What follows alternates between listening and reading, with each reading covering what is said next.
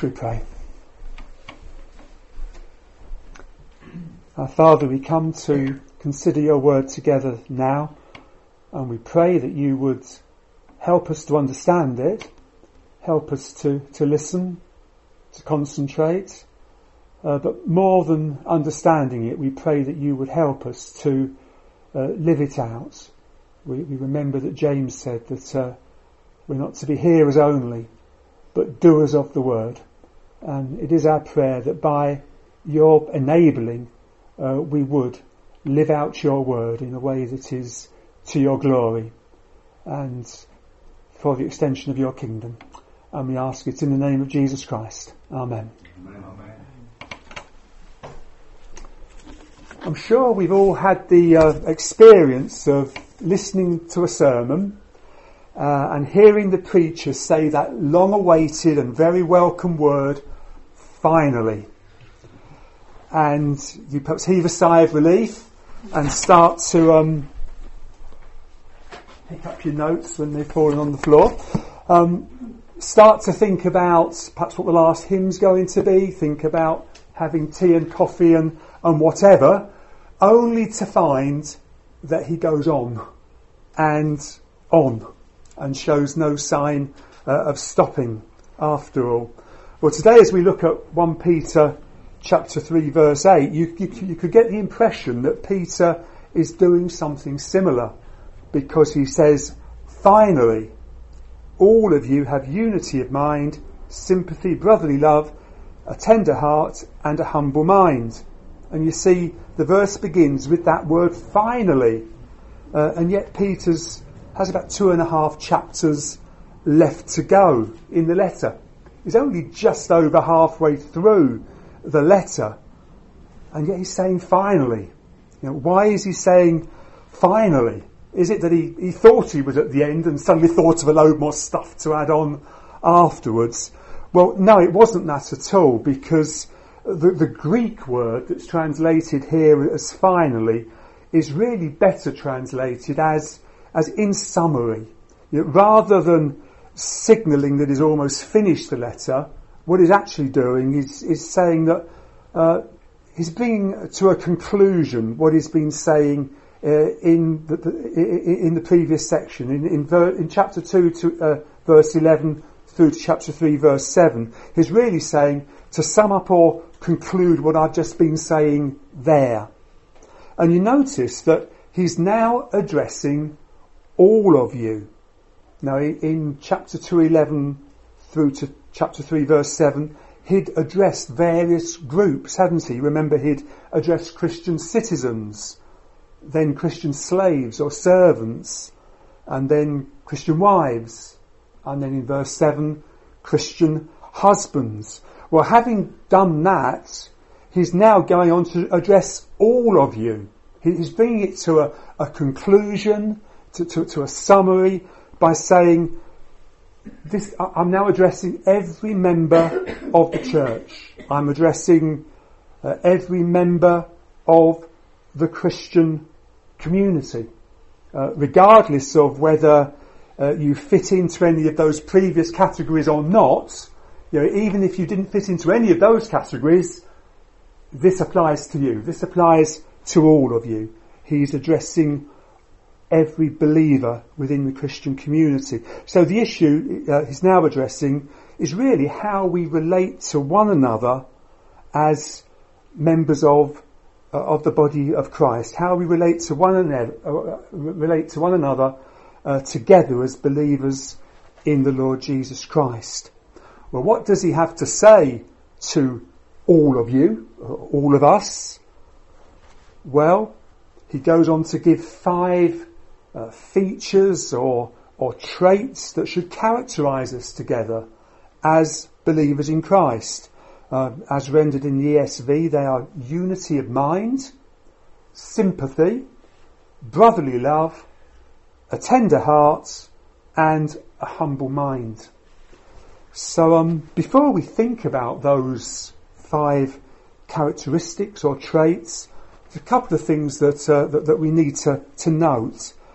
Uh, firstly, I think it's important to recognise that this isn't a sort of checklist of of things to do. Um, I, I, don't know if you find it helpful to keep a, a, to, a to-do list. Um, certainly at my age now, I find it very useful because uh, I, I, find it very easy to forget things. But you have a to-do list and you write down on that list the things that you need to do. And then you tick them off or cross them off uh, as you've done them. And it tends to be the case that the, the number that you add to the bottom uh, is greater than the, the, number that you cross off, but at least they're there.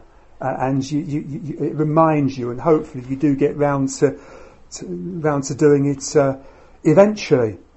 But that's a useful thing to do. Uh, but the things that Peter is mentioning here, uh, it's not like that. You know, rather than telling us things to do, and then for us to tick off once we've done them, he's really uh, encouraging and even urging us to be a particular kind of people. He's highlighting characteristics that should always be evident among us. So it's not so much items that should be on the Christian's to-do list, rather these are items that should be on the Christian's to-be list. And they should always be on the to, on the to-be list because that's what we are to always be like we should never tick them off. We can't cross them off and say done that because we should be continuing to be like that. They're, they're to be our ongoing characteristics. The second thing to note uh, is that although these characteristics seem to be presented in the form of a list, you, you see them there, five items, it looks like a, a straightforward list, but actually these are presented in a a recognisable and commonly used structure. They, they, take the form of what's called a, a chiasm, and that's uh, named after the Greek letter chi, which is a, a, sort of cross shape. It's a bit like our our, our letter X, but a little bit more, uh, well, a little bit more cur- curvy, a little bit more, um, uh, yeah, a little bit more arty than, than our plain X. But it, it's, it's essentially a, an X shape. And in a chiastic structure, the first item is closely related to the last item.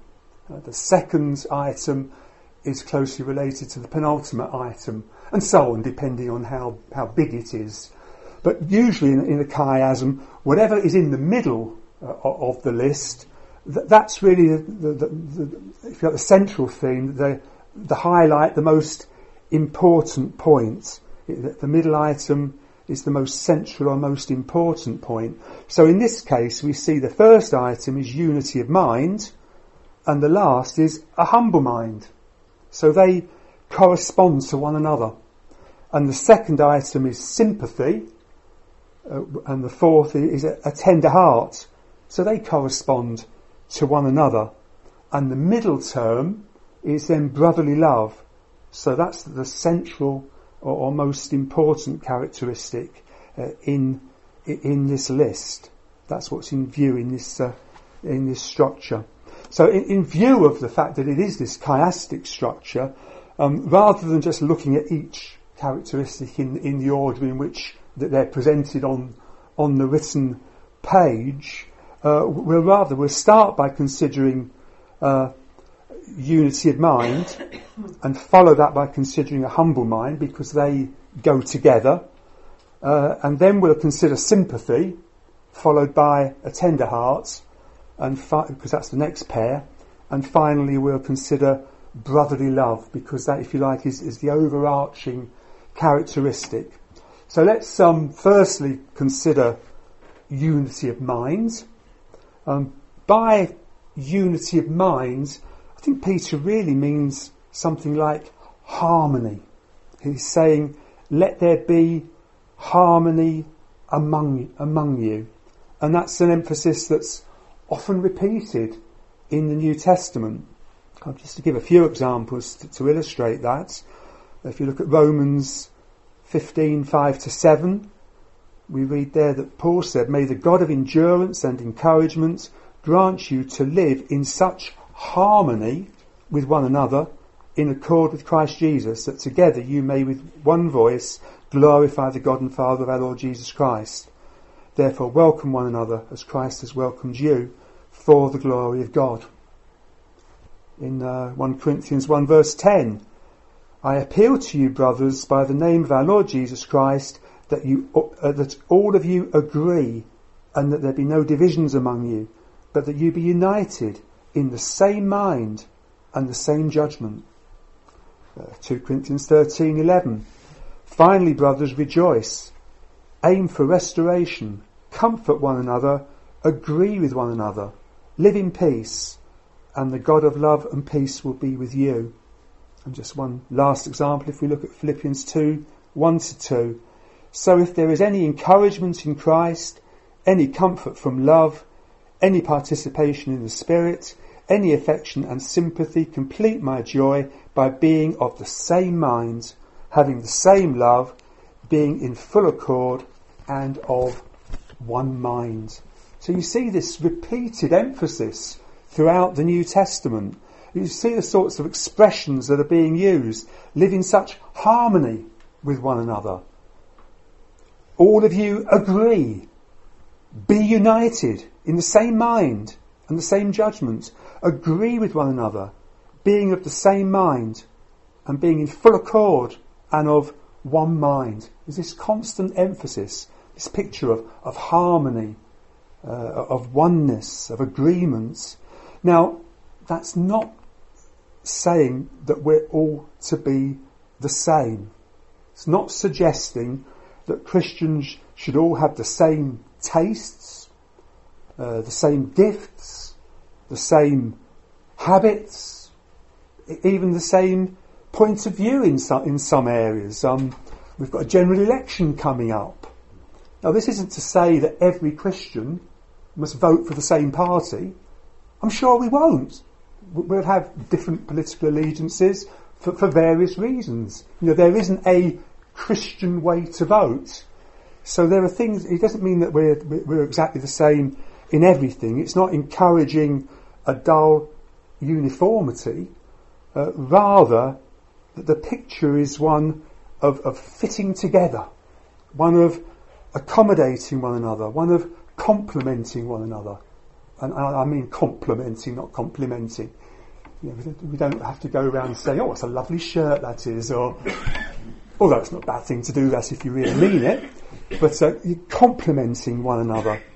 Uh, harmony is a term that's often used uh, in music, isn't it? And harmony is very different from unison. You know, harmony involves different parts that, that fit together and blend together to make an individual beautiful whole. So it's many parts, but making one whole uh, that, that, that's uh, that's good and, and, beautiful. Now, the individual parts might not be anything special. You know, some parts in the, the harmony might be very intricate and very impressive, and they'd stand on their own almost. But other parts, well, if, if you single it out, it's actually quite dull, quite boring, quite monotonous. But in the context of the harmony, uh, it plays an important part. Uh, if it wasn't there, it would be missed. If it wasn't there, the whole would be lacking. And that's a good picture, isn't it, of, of us as the church. We don't all have the same role. Some roles are perhaps quite pedestrian, quite low key, but they're a vital part of ensuring uh, this harmonial, this harmonious whole. The beauty lies in the way in which they, they fit together so that the whole really is greater than the sum of the parts. You know, no, no one part, no one member is all important. But together uh, they produce something that is, uh, it is quite wonderful. That's the sort of unity of, of mind or harmony that should be evident among us. So it's not because we're all the same, uh, and we, we, we share. The, it's because we share the same ideas, the same convictions about essential things uh, in terms of, of, God, in terms of salvation, and living to please Him as our loving Heavenly Father. And we must also recognise that we don't share those ideas and convictions because of any sort of standard that's imposed upon us from without. You know, we don't achieve that sort of harmony uh, simply on the basis of a, a doctrinal statement or a confession of faith or a basis of faith. Useful as those things are, um, that's not what produces this sort of harmony among us. You remember right at the outset of, the letter, um, Peter had referred to his readers uh, in chapter 1 and verse 3 as being those who had been born again to a living hope. He said right at the outset that God had caused us to be born again to a living hope. So, so the ideas and convictions that, that unite us stem from the new life and the new nature that result from us having been born again. That really is the source of all five of these uh, characteristics that we have uh, here in, in, in, verse 8. So, following the, the chiastic structure, uh, we find that closely related to unity of mind, uh, Peter then speaks of a humble mind. And Peter's really saying there that we are to be meek.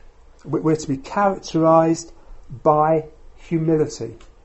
And that was a, a very countercultural thing for him to be saying uh, in his day because in the Greek society of, of, Peter's day, humility was viewed as a, a foolish and almost despicable thing.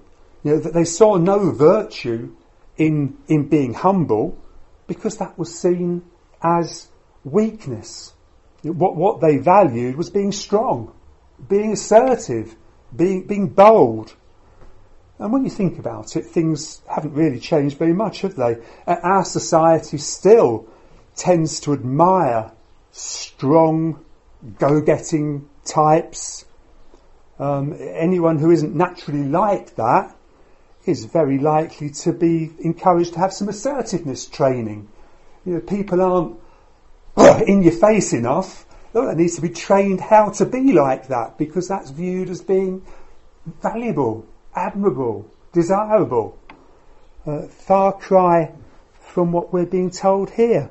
You see, believers in Christ are to be meek and humble. And, and that shouldn't come as any surprise because that's what Jesus is like, isn't it?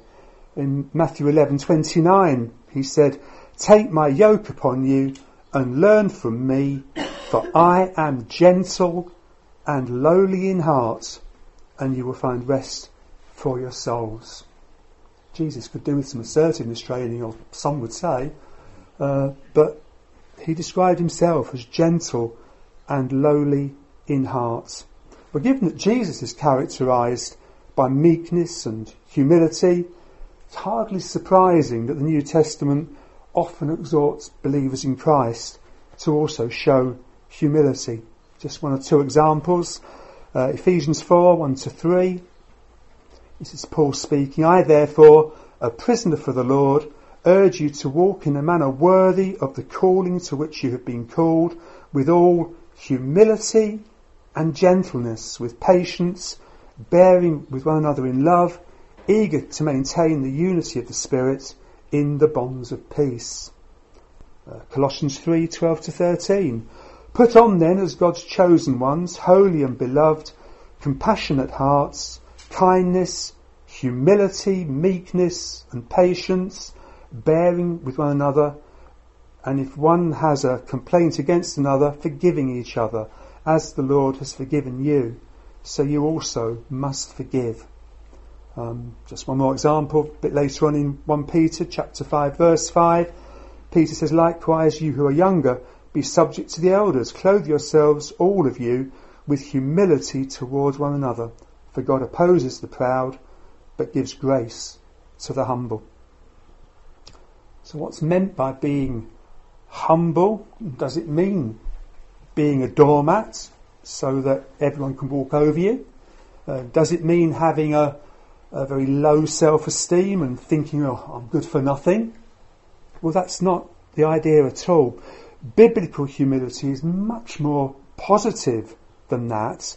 Um, I think a good biblical definition of what humility means is found in Philippians 2, 3 to 4. Do nothing from selfish ambition or conceit, but in humility count others more significant than yourselves. Let each of you look not only to his own interests, but also to the interests of others. It's not to look at yourself as being useless. It's not to do yourself down, but it is to be more concerned about other people. It's to be prepared to let go of your rights for the good of others. That's a, a biblical view of humility. So it's not to be a doormat, uh, but it is to be willing to, to do whatever is necessary for the good of others. See, to be humble is to count others more significant than ourselves. It's not to say I'm, I'm worthless, it's just to say I think other people matter. I'm concerned about them. And to look to the interests of others.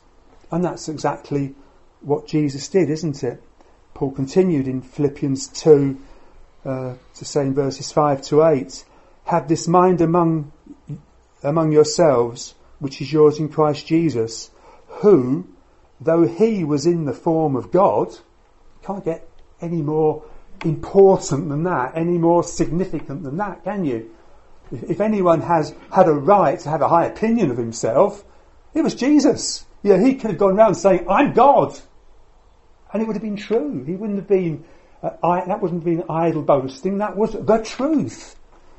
And yet, though he was in the form of God, he did not count equality with God a thing to be grasped, but emptied himself by taking the form of a servant, being born in the likeness of men, and being found in human form, he humbled himself by becoming obedient to the point of death, even death on the cross. Well, if we all have that Christ-like, humble mind, then there will be uh, the unity of mind that Peter mentioned at the outset if you have that uh, that humble mind, then there'll be unity of mind. You know, competitiveness amongst us w- would undermine that unity of mind, wouldn't it? Vying with one another to be top dog would undermine unity of mind. But if we all have a Christ-like, humble mind, rather than competing against one another, we'll be eager to serve one another, to put one another first. So having this humble mind feeds and supports the unity of mind that we were just thinking about. That's why uh, we, find humble mind being paired with unity of mind in, this chiastic structure. But then moving on, uh, the next characteristic for us to consider is sympathy. And Peter's now saying, in a sense, he's saying we're to go beyond harmony. We're to go beyond the, the harmony that's suggested by unity of mind. We're to be those who show sympathy to one another. We're not just to be those who get on with one another. We're to show sympathy to one another. And that means more than just being concerned about others. It involves truly feeling what others feel, uh, responding with with thoughtfulness and with sensitivity to their needs. People who have genuine sympathy w- would never say something as trite as "I know how you feel," because they know how unhelpful that is. That they're sympathetic enough to realise that that's not what's required. When somebody has a, a, a, real need, when someone is really burdened, someone is really grieving, really down, whatever it might be, uh, saying, I know how you feel, doesn't really meet the requirement, does it? True sympathy expresses itself in a, often in a, a quiet way, a, a patient way. It involves listening. It involves waiting it involves simply being there for a, suffering brother or sister. And once again, of, of, course, Jesus is our great example of this. Um, we read in Hebrews 4:15, "For we do not have a high priest who is unable to sympathise with our weaknesses, but one who in every respect has been tempted as we are, yet without sin." You see, Jesus is able to sympathise with us because though being God, he's also one of us. He's one of us. He's, he's experienced human frailty. He knows what it is to suffer. He knows what it is to be opposed. He knows what it is to be rejected. He knows what it's like to face temptation. All, all the things that, that trouble us, he's faced them. He's experienced them so he is able, he's able to sympathise with us. And given that Jesus sympathises, once again, it's not surprising that the New Testament often exhorts believers in Christ to be sympathetic towards one another. Romans 12:15 Rejoice with those who rejoice, weep with those who weep. Have something similar in 1 Corinthians 12:26. If one member suffers, all suffer together. If one member is honoured, all rejoice together. So we're to have that sympathetic uh, attitude that, that, that characterises us. Well, we saw previously that unity of mind is fed and supported by us each having a humble mind. What, what feeds and, and supports this sympathy? But well, following the chiastic structure, we find that sympathy is paired with a tender heart. Having a, a tender heart speaks of being kind-hearted. We, we mustn't think uh, that it means being soft-hearted. It doesn't mean being gullible or, or sentimental. Rather, it's having a genuine and deep compassion. A, a literal translation of the Greek would be feel generous in your belly or feel generous in your guts. It's something that comes from deeply within you. It's, it's, a, it's something that's very deep held, something very, very real. There's nothing superficial about it, nothing shallow about it. It comes from deep within. So it's, it's far from sentimental. It's not wishy-washy. It's something that is, is of, of great importance and c- comes from it comes from deep within. Uh, be generous. Feel generous in your in your belly. It's not primarily about outward conduct. It's about what's inside you. It comes from your inner being. And I suggest that the showing the sort of sympathy that Peter mentions uh, mentioned here requires such a, a tender heart. You see, there can be a, a sort of hypocritical sympathy, can't there? That, that outwardly acts uh, as though there's concern, and yet inwardly it feels very different. Now, a tender heart is what's required to ensure that sympathy is genuine and not just a, a mere facade. I've really struggled to think of an example. I, I, thought there must be a good example of that and I haven't thought of one, but if any of you can, tell me afterwards, because I, I feel there should be a, a good example of, of kind of false, uh, shallow sympathy. But anyway, moving on. Um, again, Jesus is the supreme example of tender-heartedness, isn't he? Uh, when, when Jesus was confronted by a leper, we read in Mark 1 verse 41, moved with pity, he stretched out his hand and touched him and said to him, I will be clean. You see, he was moved with pity. He didn't just feel a bit sorry for him and thought, oh well, I've got the power, I'll, I'll sort him out. He was moved with pity. And that came from within, from his guts, from his stomach. There was that deep pity that moved him to do something. If you look at um, Mark 6:34, Again, speaking of Jesus, when he went ashore, he saw a great crowd and he had compassion on them because they were like sheep without a shepherd. And he began to teach them many things. Now that was before Jesus fed, fed the 5,000. And you see, he had compassion on them. Why did he have compassion on them? Well, because he saw they were like sheep without a shepherd. I think that means that he saw their spiritual lostness. He saw their spiritual need. They were like sheep without a shepherd. And seeing that, he was uh, filled with compassion. So what did he do? Well, he began to teach them many things. He told them what he needed to know. He, he, he spoke to them in such a way that they might no longer be sheep without a shepherd. He, he, he spoke to them of the gospel, of, of the Father's love. Then there's a, another example. Um, if you look in Mark 8 verse 2, uh, I have compassion on the crowd because they have been with me now three days and have nothing to eat. Now this was before the, the feeding of the 4,000. And you see, once again, he was moved uh, with compassion, but this time it was because he saw that they had nothing to eat. He was, he was moved by their, their physical condition.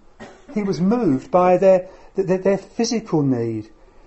So I think from that we see that a, a tender heart is one that is sensitive to all sorts of needs, whether they be spiritual needs or, or physical needs. A, tender heart is sensitive to, to whatever needs uh, it sees before it. Well, given that Jesus is the one who is, is tender-hearted, it's not surprising to find that uh, Peter's not alone in exhorting believers in Christ to be tender-hearted. In Ephesians 4 verse 32, uh, we read, Be kind to one another, tender-hearted, forgiving one another as God in Christ forgave you. See, that's a, an exhortation not simply to be kind to one another. It's not a case of being urged to be outwardly kind regardless of what you actually think or feel. No such kindness is to stem from us being tender hearted. Remember that uh, God looks on the hearts. Have another example uh, in Colossians 3 12 to 13. Put on then as God's chosen ones, holy and beloved, compassionate hearts, kindness, humility, meekness and patience, bearing with one another.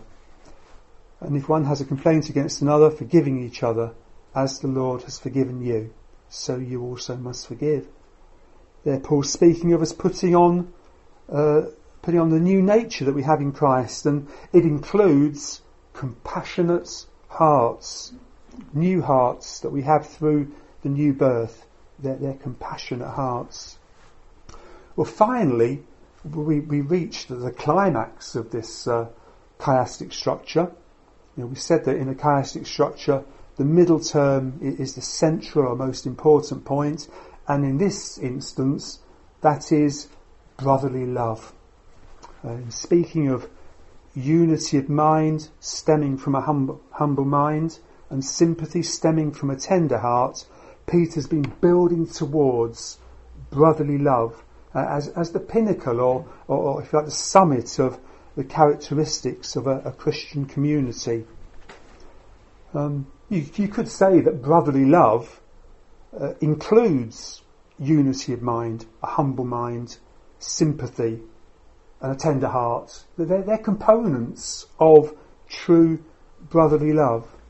That they, they, they sum it up. As such, it's, it's preeminent and, and overarching. Uh, Paul speaks of the priority of love in 1 Corinthians 13, 13, doesn't he? Says, he says, so now faith, hope and love abide, these three, but the greatest of these is love. It's not surprising when you uh, remember the commandment that Jesus gave. We, we sang it together before, didn't we? A new commandment I give to you, that you love one another, just as I have loved you. You also are to love one another. By this all people will know that you are my disciples, if you have love for one another. Love for one another should characterize us as God's people. Love for one another is to be a, a clear characteristic of, of disciples of Jesus. Hebrews 10, 24, 25 says, and let us consider how to stir one another up to love and good works. Not neglecting to meet together, as is the habit of some, but encouraging one another, and all the more as you see the day drawing near. We're exhorted to stir one another up to love. In, in the ESV, our text speaks of, of brotherly love. Um, that's because uh, the, the, Greek word for love in this text is Philadelphia. Uh, that means brotherly love. The NIV simply says love one another, um, and that, that really misses the, the emphasis that there is here on brotherly love. Peter's already um, emphasised that back in chapter 1, 22, 23. He said, having purified your souls by obedience to the truth through a sincere brotherly love, love one another earnestly from a pure heart, since you have been born again, not of perishable seed, but of imperishable, through the living and abiding Word of God. Why are we to love one another earnestly? Why are we to be characterised by brotherly love? Well, once again, Peter saying it stems from the fact that we've been born again. This brotherly love comes as part of, of the new nature that we have through being born again. We're born again of the Spirit of God into the family of God. So we're, to, we're to be characterised by, by brotherly love. We're in a family. There's a, a family relationship there, and there's to be brotherly love amongst us. We're brothers in Christ. Not, not surprisingly, we find the New Testament repeatedly speaks of brotherly love. In Hebrews 13 verse 1, we read, let brotherly love continue. Or if you look at uh, Romans 12, 9 to 10, let love be genuine, abhor what is evil, hold fast to what is good, love one another with brotherly affection, outdo one another in showing honour. We said before, didn't we, that uh, competitiveness amongst us uh, would undermine unity of mind. Well, there is one exception. We're to, we're to be competitors in the sense that we are trying to outdo one another in brotherly love. So that's the one exception. It's only compet- the only competitiveness that there is to be among us is to be a, a striving to love one another with brotherly affection and to outdo one another in showing honour. Paul commended the Thessalonian believers as, as role models in this. Um, in 1 Thessalonians 4 9 to 10, he said, Now concerning brotherly love, you have no need for anyone to write to you, for you yourselves have been taught by God to love one another, for that indeed is what you are doing to all the brothers throughout Macedonia. But we urge you, brothers, to do this more and more. You notice that although he commended them for their brotherly love, you know, it does seem that the Thessalonians were outstanding in, in that regard. But he also urged them to continue to love one another more and more. Uh, you get a similar emphasis in 1 Thessalonians 3, 11 to 12, where he said, Now may our God and Father himself and our Lord Jesus Christ direct our way to you, and may the Lord make you increase and abound in love for one another and for all as we do for you. You see, it wasn't, uh, he wasn't just urging them to love one another, they were doing that, and that was good. But he was asking the Lord to make them increase and abound in love for one another. And you see, Paul loved them in the same way. His love for them uh, was increasing as well. And this is an indication to us, isn't it, of, of the importance and, and the priority of brotherly love within the Christian community. we can never love one another too much. The emphasis is clear, isn't it? Doesn't matter how much you love one another, you can do it more. It can increase. It needs to increase. So that was Paul's challenge really to the Thessalonians, wasn't it? Continue and increase. Well, did they? Did they manage to, to meet that challenge? Uh, I, I, guess being sort of a fairly cynical, typical Brit, my my natural inclination would say, "Now, of course they didn't. They're bound to have fallen short." But they did. You see what Paul said in 2 Thessalonians, verse, uh, chapter 1, verse 3. We ought always to give thanks to God for you, brothers, as is right, because your faith is growing abundantly, and the love of every one of you for one another is increasing. He urged them to increase in love, and sometime later he could say, Yes, your love has increased, it, is increasing. What a wonderful success story. Um, they, they did increase in love, their, their love for one another continued to grow. Well, what a challenge that is for each one of us, isn't it? You know, the, the question we must ask ourselves is not just, do we love one another, but whether our love for one another is increasing. Is our unity of mind increasing? Is our humility of mind increasing? Is our sympathy increasing? Is our tenderness of heart increasing? Well, may we, with the Lord's help, be able to say, well, yes, it is.